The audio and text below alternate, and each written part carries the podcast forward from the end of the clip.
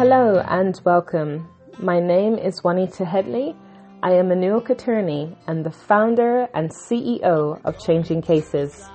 You are listening to a set of podcasts, a series dealing with the issues of human trafficking, child abuse, and of course, knowing how to respond to the question over the following weeks and months, I'm going to take a look at some hard hitting topics with a view to educate, empower, and inspire you to change the way that you think, act, and respond to better safeguard the children in your world. Stay tuned until the end of the show, where I'll be sharing with you not only how you can get a copy of my new book, but I will also inform you of some upcoming live Zoom trainings and how you can contact me to have your questions featured in a future episode of this show. So we can talk about it. Yeah, we can talk about it. Yeah. So we can talk about it. Talk about it. Yeah, let's talk about it. Yeah. Let's talk about grooming. Grooming can be defined with one word preparation. Preparation for work, preparation for school, or in the instances of abuse, preparation for sex. Now, what a lot of people may not understand that with grooming, it does not have to be criminal in nature. With grooming, quite often, but not always, quite often, it's a gradual process and grooming can be done both publicly and privately. Now think of an instance where a young child is spending a lot of time with a family member, male or female, and that family member supports them, listens to them, encourages them, motivates them. Now there's absolutely nothing wrong with that kind of interaction with that child. However, we have to think about the motives and we have to call the motives into question. Grooming in certain instances, could be playing video games. In fact, I know of a case of a young boy who'd be playing video games with an older man, and eventually that child was sexually abused. Grooming can also be listening. And I say that because I've met young girls and women who date a man 10 or 20 years older than her and when I've asked the question, why is it that you're in a relationship with this guy in a very non-accusatory and non-judgmental fashion, the response has consistently remained the same. It's because he listens to me. In fact, by my own admission, I once had a crush on a guy who was old enough to be my biological father.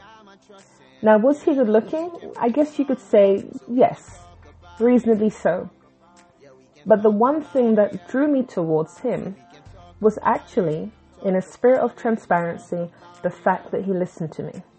Now, I had no intentions of entering into a romantic relationship, dating him, or marrying him, but his ability to listen to me made him more attractive. And so, what I want you to understand is that grooming could simply be being a support system and when you understand that, it could put you on high alert. Hopefully, you will not develop paranoia.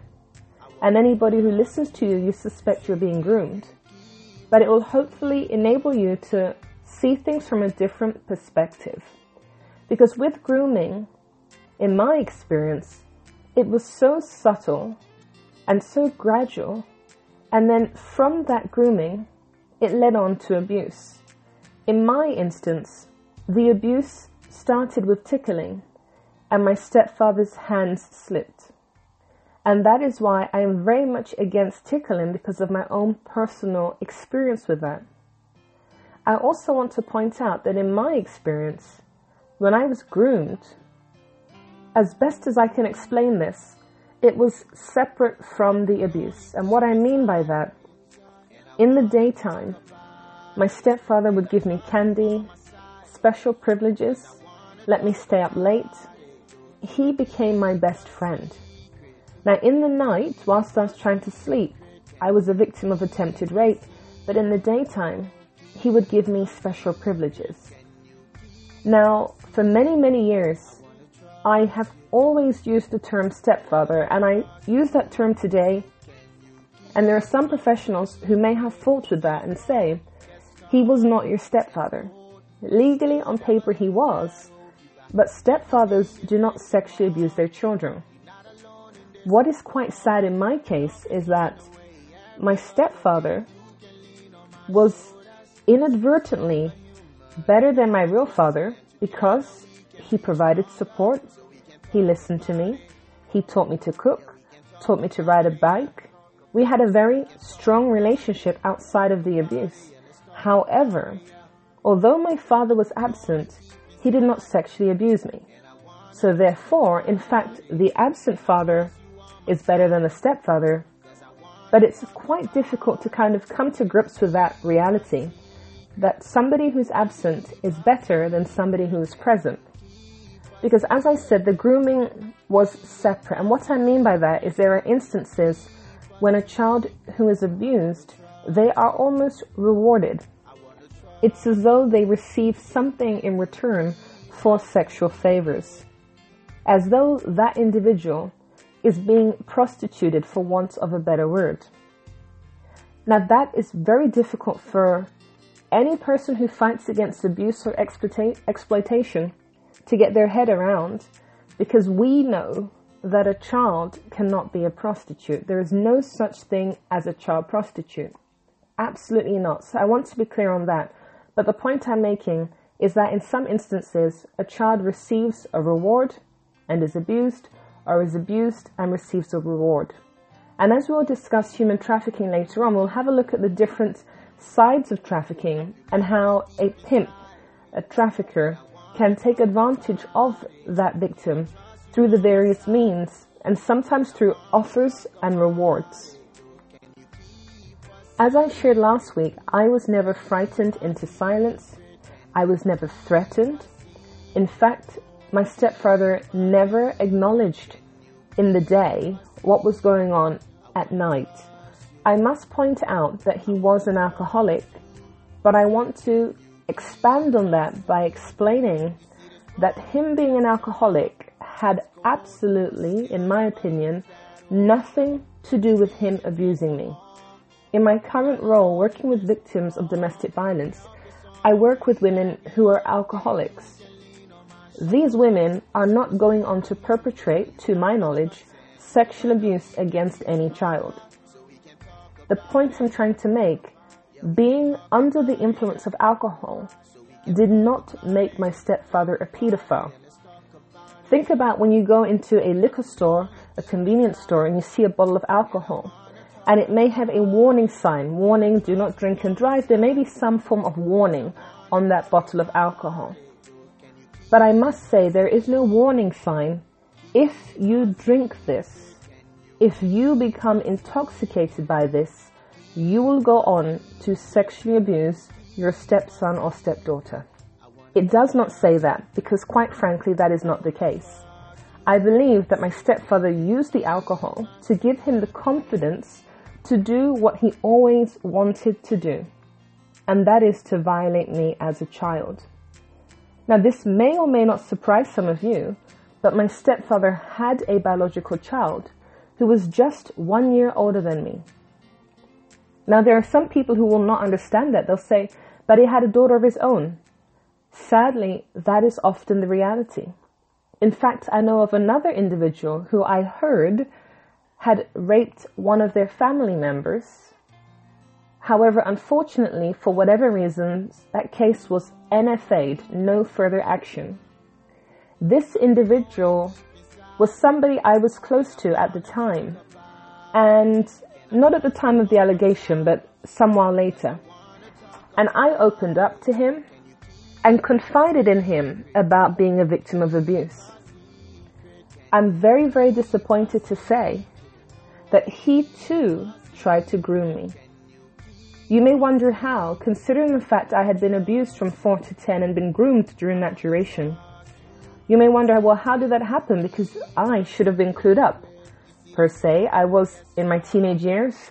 I understood grooming. I understood abuse. So how could it have happened again? And I will explain. Quite simply, he listened to me. Once again, he provided that support. He did not provide finances. He did not provide stability, money, accommodation, none of those things. All he did was listen. And I think that some of us, we do not understand the value of listening, the true importance of listening. And I say that because there are men who have affairs. There are women who have affairs. There are men who will purchase the services of a prostitute and sit and talk to them. Why is that? Because somebody is actually listening. What is sad about that is that this man has had to pay for that privilege. Sadder still is he has a wife at home who doesn't listen. The world would be a better place if we changed our responses, our reactions, and our behaviors in certain instances. And one thing I think that we could all do so much better, myself included, is to listen. It's not so much about listening to what's coming out of a person's mouth, but it's to listen to what is not being said. One of the great skills I have is I'm able to elicit information from people truthfully and in transparency. Why is that? Number one, I ask the right questions. Number two, I listen. And number three, I observe. In fact, there's one instance of a young girl who I knew, and I remember asking her, why are you and your boyfriend having sex?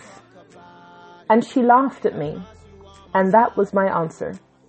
Now she too was a born again Christian, and according to the Bible, it is very clear that when you are single, that is not married, you need to abstain from having sexual relationships with another person and including with an animal.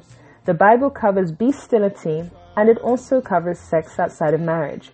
So when I asked this question, I was asking that person this question about their boyfriend because as Christians, the Bible is very clear we need to save sex until marriage.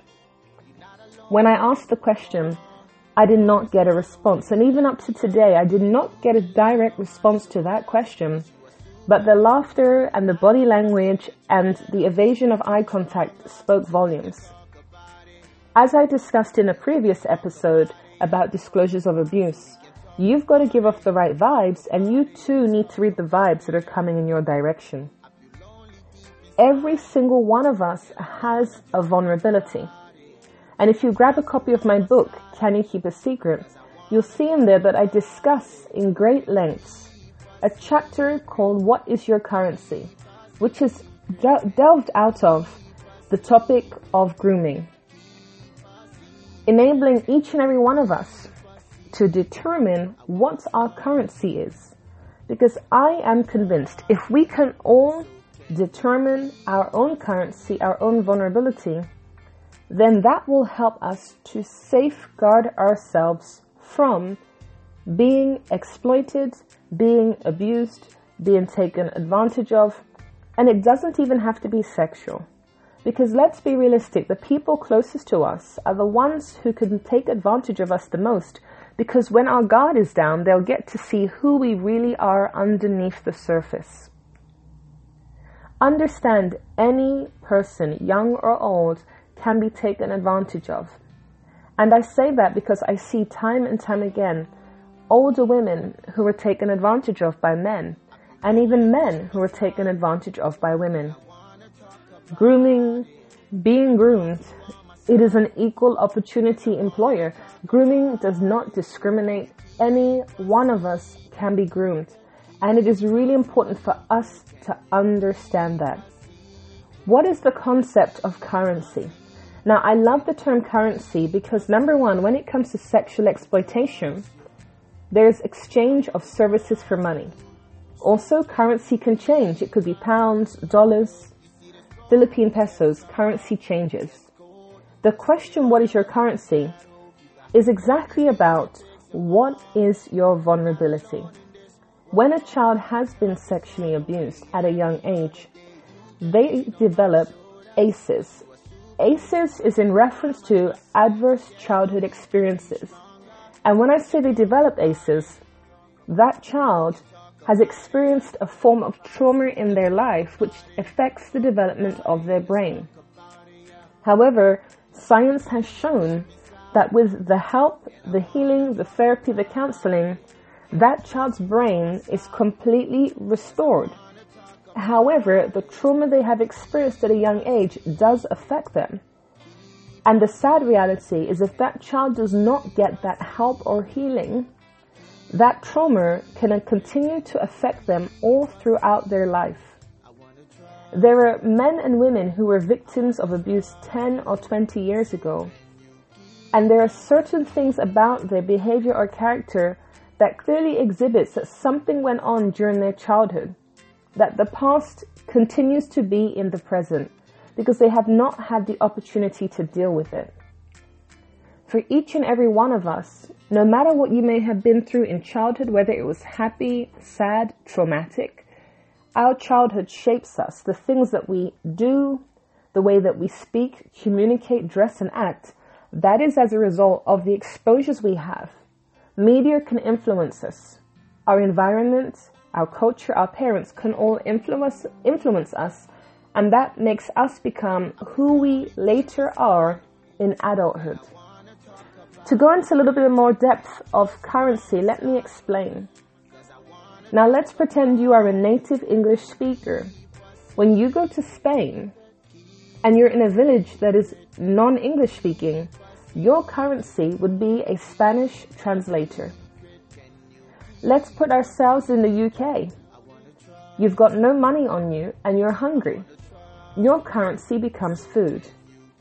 Let's put you in the Philippines. You take the wrong bus and you end up in the wrong place. You've got no Wi-Fi connectivity, your battery's dead, you've got no money, and you're alone. What is your currency? A map or a tour guide? What I'm trying to explain is that currency can change. In other words, vulnerabilities can change. If you're in a relationship, then your currency in that relationship is love and affection, which you're receiving when that relationship goes downhill, your currency would change because even though you are getting love and affection and attention in that relationship, when it starts to go downhill, your currency will change and you're going to start to look for love in a different place. I'll give you an example so that you can better understand this. Now let's consider a celebrity couple. A husband and wife who are both successful million dollar musicians. They have a son and a daughter. Now that son and daughter have money, cars, jewelry, they have everything that money can buy. But realistically speaking, because these children are just 10 and 11, their parents will be traveling the world, singing in concerts, whilst the 10 and 11 year old will be in school. And concerts aren't usually between the hours of 9 a.m. to 3 p.m. when a child would be in school. Concerts are evenings, weekends, they may be overseas, out of town, out of state. Many of us wish that we had celebrity parents, wish we had all the money in the world without realizing that money does come with responsibilities and money comes with sacrifices. For these singers to promote their songs to promote their work, their mission, whatever it is that is behind their music. Maybe they want people's lives to be transformed and so they go to remote villages and sing and teach. Or maybe they just stand up in concerts and inspire people. En- enable people to be in an environment that is positive, that's uplifting. Just giving people a platform to dance and have a party. It could be as simple as that. But that 10 and 11 year old will not have the access that the rest of us do to their parents pretty much 24 hours a day. Now imagine if your mom or dad is a teacher, works in a school from 9 to 3. Although your parents are in school, your mother or father are in school, they're at work, you can call the school during breaks, during lunchtime, and if it's an emergency, you can call the school and your mother or father can get on the phone. When your mother or father or both parents are singing at a concert, that concert is not going to be interrupted because you're sick at school. you've got a headache or you're not feeling well. When you are a celebrity child, yes, you have everything, but the things that you're often missing, not always, but often missing, is time, attention. And I say that because many of you may, when you see the news, may wonder, why is it that we have celebrity children, celebrity teenagers, celebrity young adults shoplifting, drinking and driving, driving under the influence of drugs. Now, that's not the point I'm making. The point I'm making is that they get caught. Because many a time, celebrity children may be drinking under the influence. But when they drink under the influence, they would often, in my opinion, drive in an area where they're going to get stopped. And I say that because logically, if you want to drink or drive under the influence, wouldn't you do it in a safe place where you're not going to be caught and arrested and your face plastered on the front cover of a newspaper the next day? But remember what I said when your celebrity parents are busy in concert, traveling, touring, you want attention. And so I believe it is completely realistic in such a circumstance for you to get yourself caught shoplifting, to drive in an area known for police presence under the influence. Because when you get arrested, who's going to come and rescue you? Mummy or daddy? Logical, right? The point I'm trying to make is that every one of us has a need. And that need can be taken advantage of. So it's really important for you to be able to determine what is my need. When you know your need is time, love, affection, translation, and somebody can provide that need, then you of course need to take a step out of that situation and observe that behavior. So for example, I personally had a need quite recently. I had a need for support in relation to the work I was doing. And I reached out to somebody and they offered me that support. So my currency was support. Now, unfortunately, that person overheard one of my conversations when I had failed to correctly disconnect the phone. And in the conversation, I had said that I am not romantically interested in this person. The only reason I communicate with them is because we are in the lockdown. Now, I don't want that to be misunderstood. I'm not saying without a lockdown I won't communicate what I mean by that. Outside of the lockdown, I might send an odd WhatsApp message, an odd email.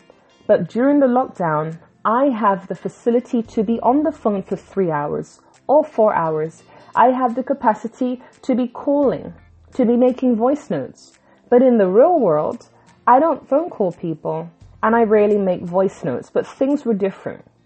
Unfortunately, they heard this. I believe they interpreted that and I believe that their intention to support me was not completely pure. In other words, from some of the things that they would say to me that were not immoral or criminal whatsoever, my feeling is that they were romantically interested in me. The feeling was not mutual. And so when I made that comment on the phone, because they were still listening in as I was talking to someone else, I'm not interested, they disappeared. Now think about things, things were different. My need was support. This person provided support. And if things were different and that person continued to support, maybe I would start to look at them a bit different. Maybe I might become romantically interested. Now I can tell you that would never happen, but the point I'm trying to make is when a person can meet your need, because we are emotional creatures, before you know it, you can end up becoming putty in their hands. Now, if a guy likes a girl or vice versa, they may groom them in a non-criminal fashion because they want to marry them one day. So don't ever perceive that grooming is always wrong. No, grooming can be done in very positive and healthy ways. At the end of the day, it is a means for us to be able to get a person prepared for a relationship, for marriage. But in the case of pedophiles, preparing that child for sexual exploitation. I realize this is a lot for you to get your head around, and I want to spend more time expanding on grooming and currency. And I have some more examples that I'd like to share with you in the following episodes of being groomed in a non-criminal way as an adult. And actually, I shared recently with a group of people about some of the examples of when I had been groomed as an adult and how I had felt in those situations. And what is quite sad is that often we as people may make excuses for a person's behavior because of their title. And I feel it's really important for us to look at a person's character and not at their title. Just because somebody is a pastor, a religious leader, a judge, a lawyer, a teacher, does not mean to say that that person does not make mistakes, does not commit criminal acts at all. Because the reality is that some of those very same professions, some of the professionals in those professions actually do commit heinous crimes against innocent victims. And if we look in the media, we can see many examples of people in positions of power, authority, and trust who use their position and status to take advantage of another person. Far too often, we give Catholic priests a bad name, and I want people to know Catholic priests, in my opinion, are not pedophiles. People who are pedophiles are sometimes Catholic priests. I'll say that again. Catholic priests are not pedophiles. People who are sometimes Catholic priests are. Because the sad reality is we've become so fixated on Catholic priests that we forget about every other denomination and religion. And in fact, I know of many stories of non-Catholic priests, pastors, and religious leaders who take advantage sexually of young girls and even sometimes young boys. Tune in next week so that you can learn more about the issues of abuse, trafficking, grooming, currency. What is your currency? That is the question we're going to pick up next week. What is your currency? And of course, if you would like to get a copy of my book, please do reach out to me. You can find my information on my website, changingcases.org. That's changing C-A-S-E-S dot org. Tune in next time so that you can hear more on these very, very sensitive but important issues.